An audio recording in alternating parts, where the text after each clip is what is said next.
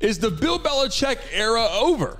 I mean, you got to take into consideration a lot of things when you bring this up. It's not just a quick yes or quick no. It's is Bill Belichick able to perform as a coach the way he's been performing for years? Because the hard facts is this is the NFL.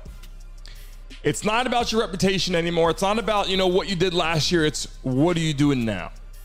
Whether you're an NFL coach or whether you're an NFL player, it's what are you doing now? And Tom Brady and Bill Belichick had a long, long run. Bill Belichick had wins, playoff wins, Super Bowl wins, and obviously all of that, most of that was contributing with Tom Brady. Without Tom Brady, Bill Belichick, and I hate to say that, is an average coach by record. When you add in the wins where Tom Brady was existing in the picture, Bill Belichick was a superstar. Now, when you watched Tom Brady, Bill Belichick, Rob Gronkowski on the same team, and they had other players, a lot of other players like Wes Welker, a lot of guys dumped the ball to, a lot of good running backs. You can name on and on and on. Was because of the recruiting and the coaching, and obviously the ability at the quarterback position with Tom Brady. But now we're talking about the Mac Jones era with Bill Belichick. And it has not been good. And it's been changes on the staff, working with the new quarterback over and over. This is difficult.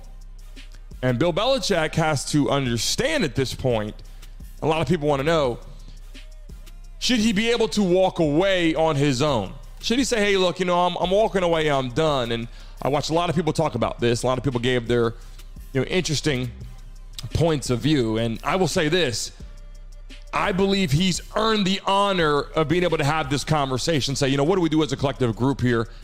But I also know it's the NFL. And Robert Kraft, owner of the Patriots, has some serious decisions to make because if anybody else is in the hot seat and it's building and building and building, at that point, it could be time to say, look, you got to step down or you got to move on. I think this is the end of the career. I don't think, you know, you're going to see Bill Belichick leaving and going to coach at another team, another franchise. I don't think that's in his roots or in his DNA. But I will tell you, Robert Kraft and Bill Belichick would have some conversations pretty soon because the fans are getting upset. Hey guys, thanks for watching and tuning into the Brandon Mason Show. Please remember to like and subscribe. Until next time.